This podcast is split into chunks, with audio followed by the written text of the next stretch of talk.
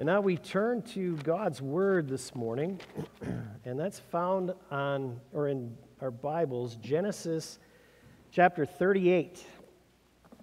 Genesis 38. And we are embarking on a series this Advent season, looking at uh, the different women that are mentioned in Matthew's genealogy of Jesus. So the family tree of Jesus Christ. And this morning we're looking at the first of the women mentioned there, the person of Tamar. This is Genesis 38. It's page 62 in your Pew Bibles, page 62, Genesis 38. And we'll be looking at uh, a, different, um, a different woman in Matthew's genealogy each Sunday right through Christmas Eve. At least that's our plan right now. Um, Genesis 38 is one of those chapters that perhaps doesn't get read all that often, especially in a public setting, but it's the Word of God to us this morning. At that time, Judah left his brothers and went down to stay with a man of Adullam named Hira. There, Judah met the daughter of a Canaanite man named Shua. He married her and lay with her. She became pregnant and gave birth to a son who was named Ur. she conceived again and gave birth to a son and named him Onan. She gave birth to still another son and named him Shelah. It was at Kezib that she gave birth to him. Judah got a wife for Ur, his firstborn, and her name was Tamar. But Ur, Judah's firstborn, was wicked in the Lord's sight so the Lord put him to death. Then Judah said to Onan, Lie with your brother's wife and fulfill your duty to her as a brother in law to produce offspring for your brother. But Onan knew that the offspring would not be his, so whenever he lay with his brother's wife, he spilled his semen on the ground to keep from producing offspring for his brother. What he did was wicked in the Lord's sight, so he put him to death also. Judah then said to his daughter in law Tamar, Live as a widow in your father's house until my son Shelah grows up, for he thought he may die too, just like his brothers. So Tamar went to live in her father's house. After a long time, Judah's wife, the daughter of Shua, died. When Judah had recovered from his grief, he went up to Timnah to the men who were shearing his sheep, and his friend Hira the Adullamite went with him. When Tamar was told, Your father in law is on his way to Timnah to shear his sheep, she took off her widow's clothes, covered herself with a veil to disguise herself, and then she sat down at the entrance to Enaim, which is on the road to Timnah. For she saw that though Shelah was now grown up, she had not been given to him as his wife. When Judah saw her, he thought she was a prostitute, for she had covered her face. Not realizing that she was his daughter in law, he went over to her by the roadside and said, Come now, let me sleep with you. And what will you give me to sleep with you? she asked. I'll send you a young goat from my flock, he said. Will you give me something as a pledge until you send it? she asked. He said, What pledge should I give you? Your seal and its cord and the staff in your hand, she answered. So he gave them to her and slept with her, and she became pregnant by him. After she left, she took off her veil and put on her widow's clothes again. Meanwhile, Judah sent the young goat by his friend the Adullamite in order to get his pledge back from the woman, but he did not find her. He asked the men who lived there, Where is the shrine prostitute who was beside the road at Enaim? There hasn't been any shrine prostitute here, they said. So he went back to Judah and said, I didn't find her. Besides, the men who lived there said, There hasn't been any shrine prostitute here. Then Judah said, Let her keep what she has, or we will become a laughing stock. After all, I did send her this young goat, but you did not find her. About three months later, Judah was told, Your daughter in law Tamar is guilty of prostitution, and as a result, she is now pregnant. Judah said, Bring her out and have her burned to death. As she was being brought out, she sent a message to her father in law I'm pregnant by the man who owns these, she said. And she added, See if you recognize whose seal and cord and staff these are. Judah recognized them and said, She is more righteous than I, since I wouldn't give her to my son Shelah. And he did not sleep with her again. When the time came for her to give birth, there were twin boys in her womb. As she was giving birth, one of them put out his hand, so the midwife took a scarlet thread and tied it on his wrist and said, This one came out first. But when he drew back his hand, his brother came out. And she said, So this is how you have broken out. And he was named Perez. Then his brother, who had the scarlet thread on his wrist, came out and he was given the name Zerah. Then I'm just going to read a couple of verses from Genesis or Matthew chapter 1. This is how the gospel begins. A record of the genealogy of Jesus Christ, the son of David, the son of Abraham. Abraham was the father of Isaac, Isaac the father of Jacob, Jacob the father of Judah and his brothers, Judah the father of Perez, and Zerah, whose mother was Tamar. And this is the word of the Lord. Thanks be to God. Sisters and brothers in Jesus Christ, I got on Ancestry.com this week thinking it might help just a little bit dealing with the topic that we're dealing with. I found out that they do a wonderful job of distinguishing between DNA results and family trees. And what they say is that DNA results can show you the big picture. They can show you, you know, generally the place where you might have originated, where you might have come from, and even show you some of the major migrations that might have happened in your family's history. However, they warn uh, DNA will not give you the details. The details, they say, are in your family tree. That's why Matthew, I think, begins his biography of Jesus with a family tree. I mean, we know about his DNA, right? His DNA says that he comes from above, from God. And his DNA says that he comes from below, from Mary. His family history tells us a little bit more. I mean, it's confusing to think, well, here's a God man. What exactly does that mean? And so Matthew gives us some of the details of what that means, of what it's about to be Jesus, to be the Messiah. He gives us a family tree. Now, in Matthew's day, a family tree functioned more like a resume might function in our day. For instance, if you were applying for the job, for a job, let's say, of, uh, oh, Messiah, something like that, you wanted to present the best resume possible. And so you mentioned names like King David, because everyone knew that the Messiah would be the son of David, right? And it didn't hurt to throw in names like Abraham and Isaac and Jacob just to prove that you were actually a true Israelite. But it gets a little confusing when Matthew begins to throw in names like Tamar. Why would he do that?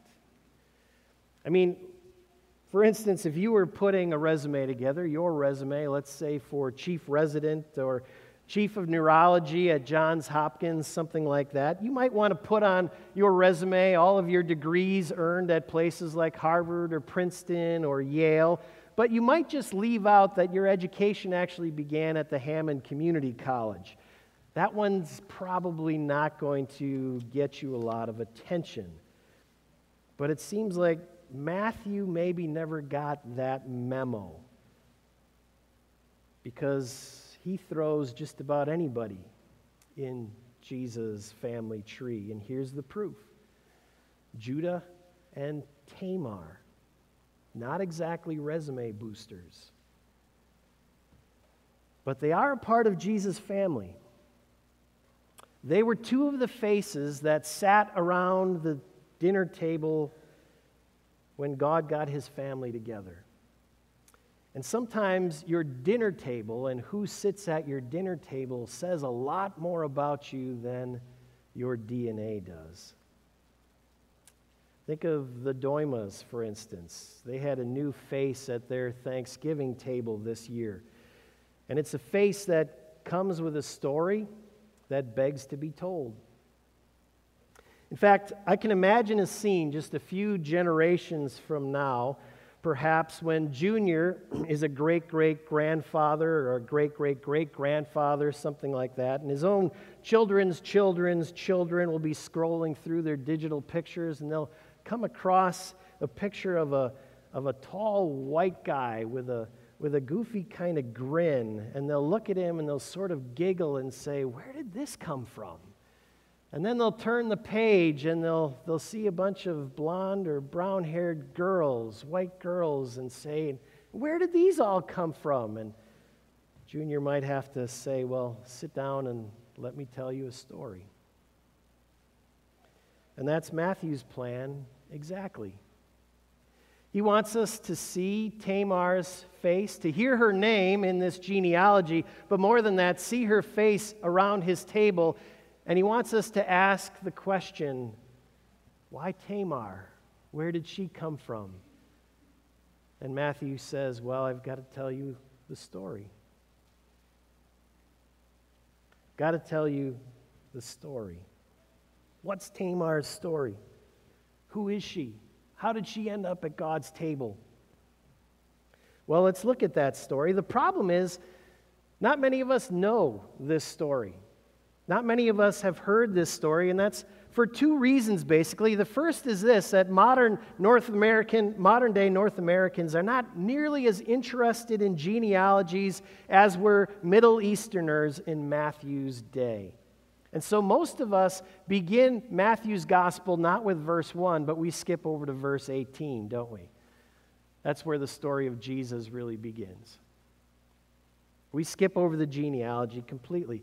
The second thing against Tamar, the second strike against her, is where her story falls in the book of Genesis itself. It comes right smack in the middle of the Joseph story. I mean, Genesis 37 begins with the story of Joseph, and everyone loves the story of Joseph, right? We all want to hear the story of Joseph. And so, chapter 37 tells us about Joseph's wonderful dreams, and it tells us about the coat of many colors, and it tells us about how his jealous brothers sold him into slavery and fooled his father with a robe, right, full of blood. And that's how the chapter ends. Joseph is on his way to Egypt to be a slave in the house of Potiphar. And we turn the page and we want to hear the rest of the story. But when we turn the page, what we find is not the rest of Joseph's story, but we find the story of Tamar and Judah. And quite frankly, we don't want to read the story about Tamar and Judah. We want to read about Joseph. For one reason, Joseph's story is G rated, and most of Tamar's story is pretty much R rated.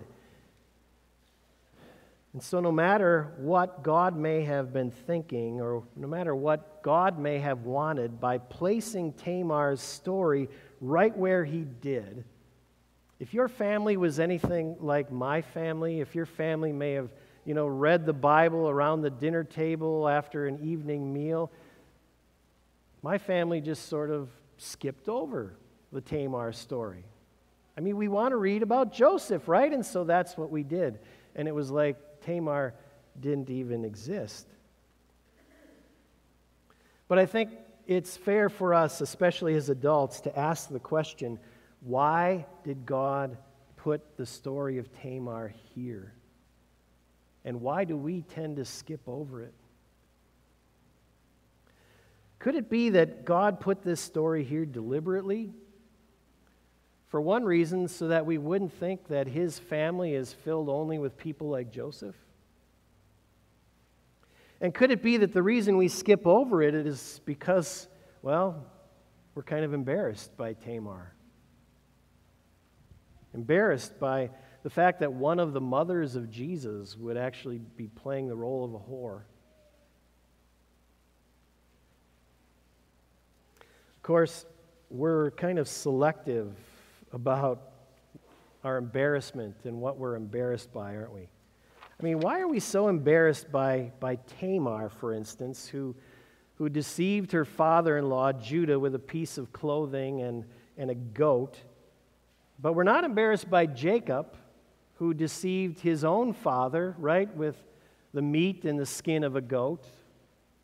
That we're not embarrassed by. And we're really not embarrassed by the fact that all of Joseph's brothers deceived Jacob himself with a piece of clothing soaked with the blood of a goat, right? In fact, we seem to be able to scrub the reputations of, of Jacob, Israel, and Israel's sons. We scrub their reputations pretty well.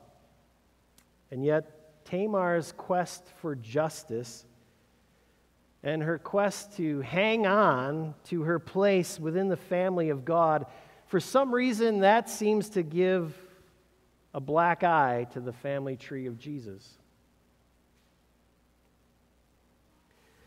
And yet, to Matthew, Tamar is no black eye. Tamar has a story. And it's a story that better helps us understand Jesus, the Messiah and the kingdom over which he reigns. And so, this Advent, let's uh, do what Matthew wants us to do. Let's, let's listen to Tamar's story again. And when we do, we find that it's one of the earliest stories in the Me Too movement, long before the Me Too movement ever became the Me Too movement. Tamar is one of the many women who has been victimized by men throughout history. And, and she's not just a female victimized by a male, she's also one of the weak victimized by one of the strong. She's another outsider victimized by an insider. And friends, we can't turn a blind eye to that side of the story. Tamar is a victim, and Tamar is on a quest for justice.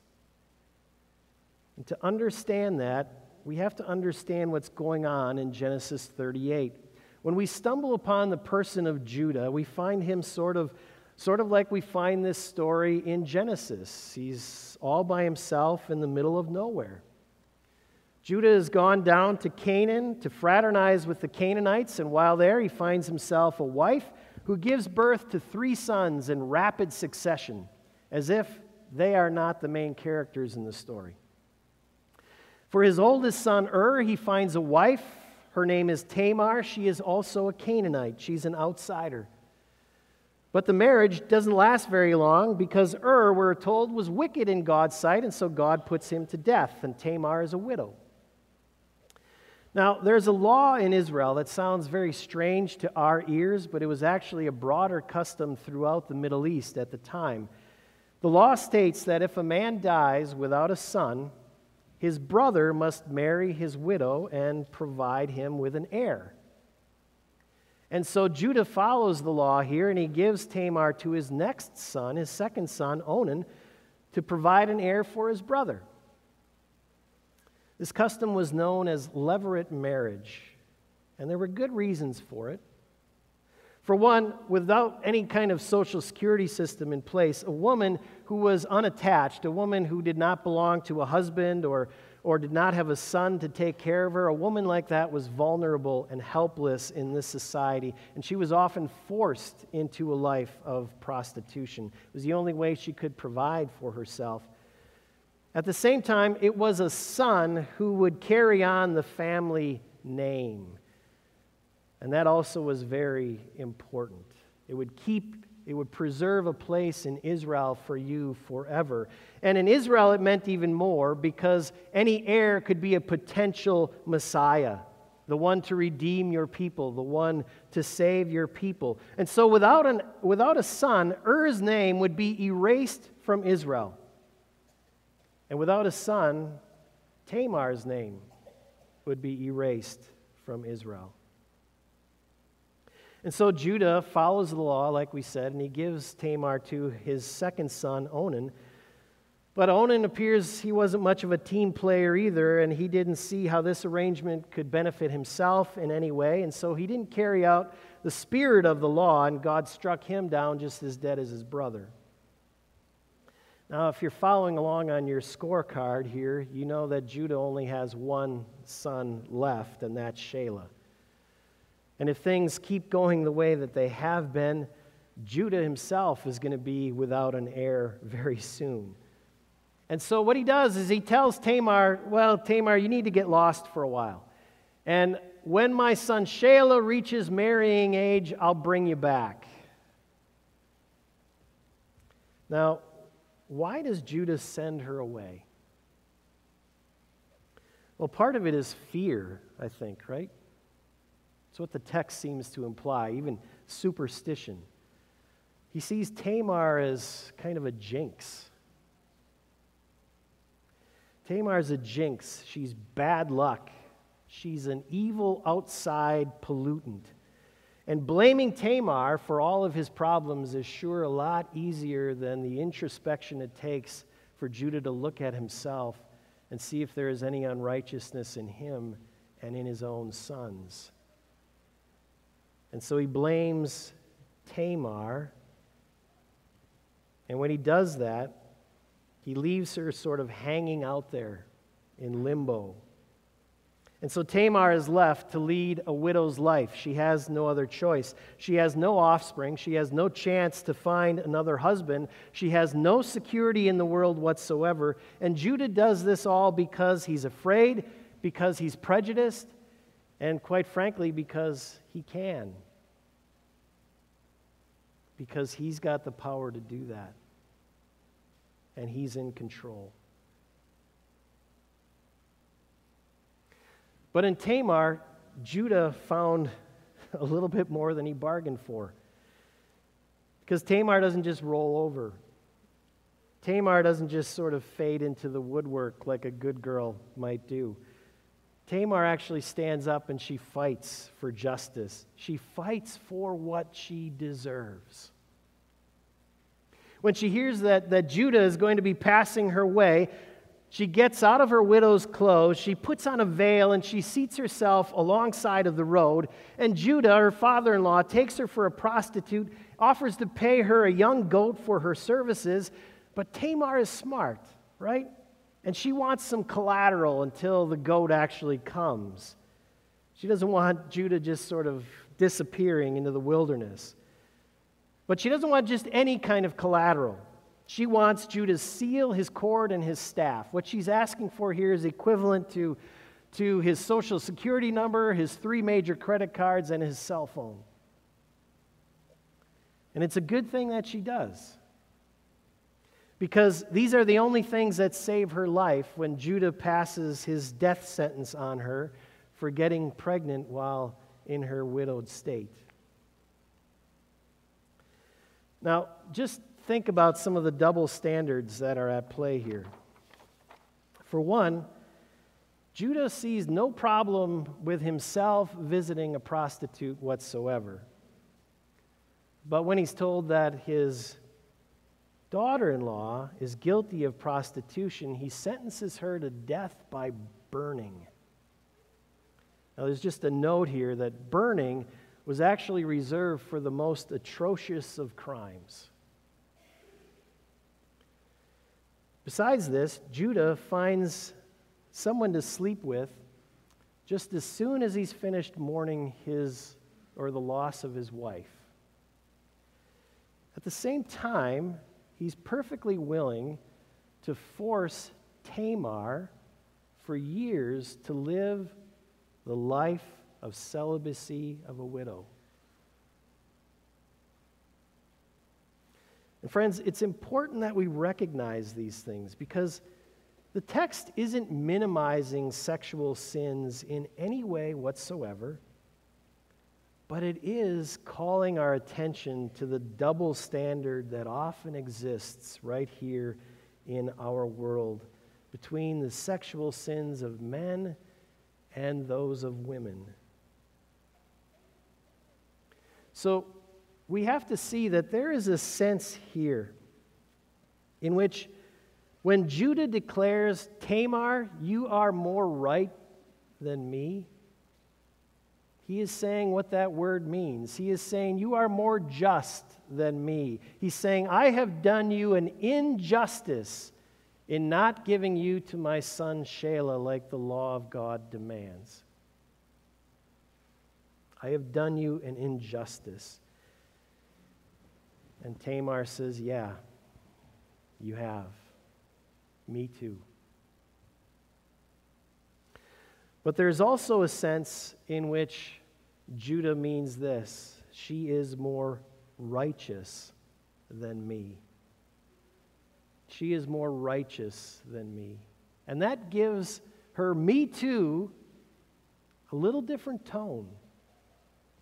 And this is the tone that we really need to see this morning. Because Tamar doesn't just want justice, friends.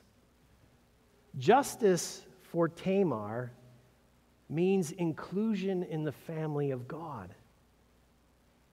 Justice for Tamar means that she also has membership in Abraham's family. That's what Tamar wants. Tamar, in her very, very brief experience in Judah's family, as messed up as that family was, Tamar tasted what life with a promise, what life with hope is actually like. And she was not about to let that life go. As all of the children were piling into the station wagon and Abraham was about to drive away, Tamar was standing at the side of the road saying, No, no, don't leave without me. Not without me. I want to be in the wagon too. I've got a seat in that car.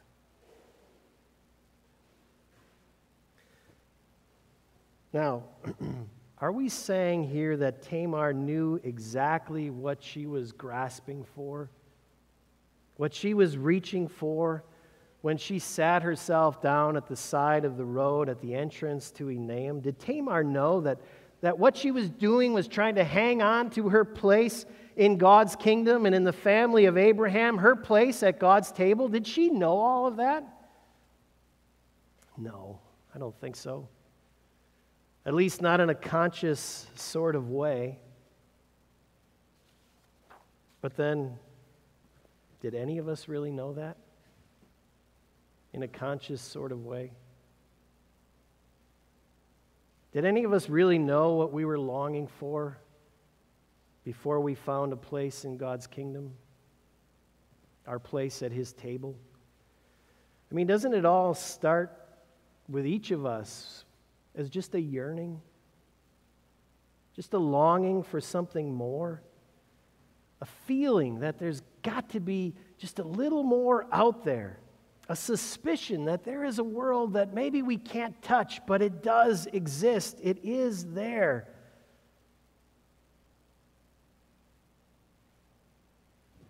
Tamar's quest was like that, I think. She may not have completely understood it, but she had tasted what life is like at God's dinner table, and she was not about to let it go. And believe it or not, friends, this is one way that Jesus says people enter the kingdom of God.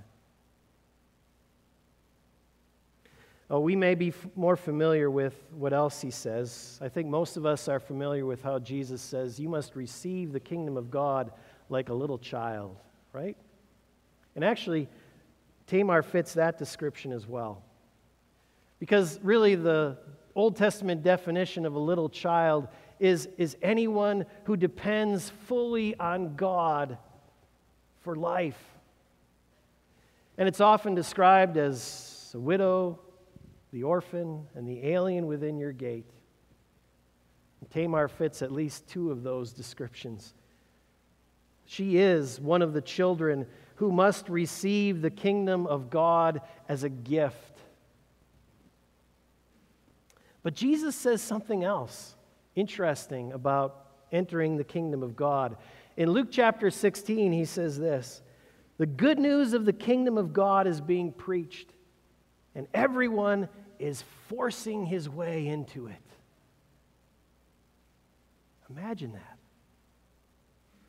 Everyone is forcing his way into it. What does that mean? What does it mean to force your way into the kingdom of God? Is that even possible? Why must we force our way in? Well, maybe it's because of the barriers that the rest of us erect and put in the way. Maybe it's because people like Judah and people like us, we say things like, well, you're not righteous enough. You don't look the way that you're supposed to to be here. You're just, you're just not quite right. And so some people have to force their way in. Usually, when we think of someone forcing their way into a home, for instance, they're forcing their way into a place that they don't really belong. It's off limits to them, right? That's not the case here. It's not the case with the kingdom of God. God has already made a place for us at his table in Jesus Christ, and he has sent out the invitation, and all of us are welcome, righteous or unrighteous alike. There is a place for us in Jesus Christ. That's why Matthew, I think, begins his story with the story of Jesus with a genealogy. And that's why he points us to the story of Tamar, so that we'll all understand and really get deep in our souls the true picture of why Jesus came.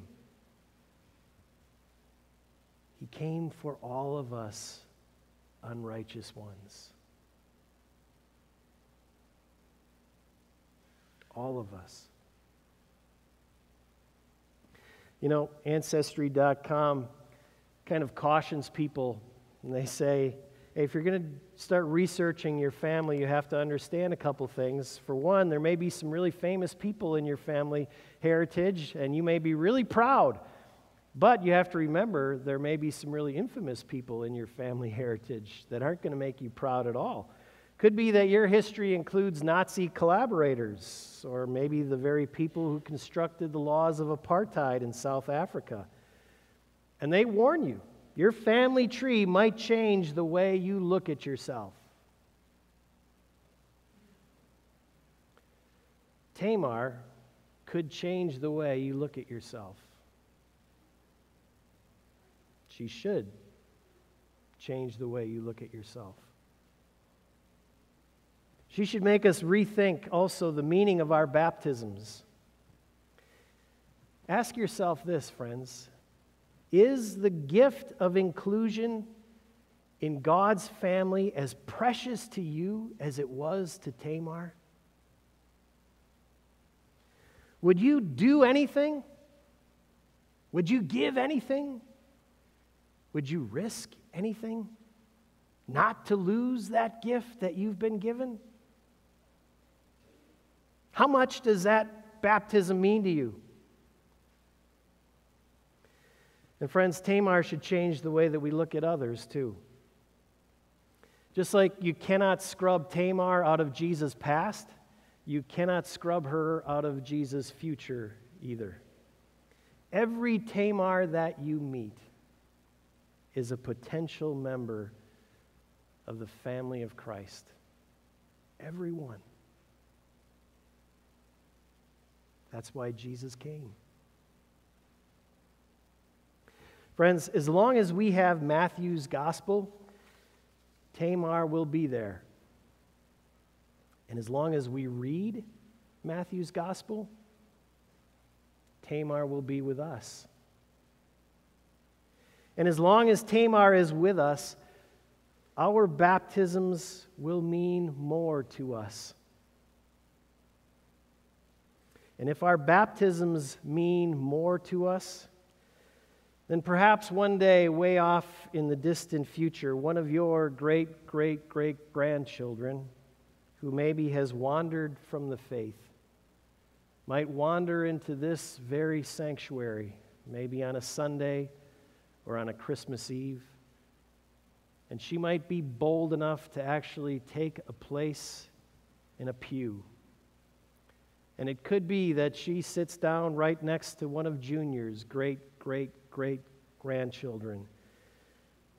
And even though your descendant may look as lost as a goose flying north in December, as long as Tamar is still here in this place, there's a good chance that Junior's descendant might just scooch a little closer to that great, great, great granddaughter of yours. And she might she might say, You want to come over for dinner today? Or there's a place at my Christmas Eve table tonight for you. She might say, There's a place at my table for you, just like there once was a place at God's table for me. Can I tell you the story? Friends, remember Tamar. Her story tells us more about who Jesus really is. And where would we be without Jesus? Let's bow together in prayer. Lord Jesus, we sell you short far too often and we build ourselves up far too much. None of us is righteous, no, not one. Not apart from your grace and apart from your work on the cross on our behalf. None of us is righteous, but you have shared with us your very own righteousness so that all of us who ask you can come and sit at your table as guests of honor.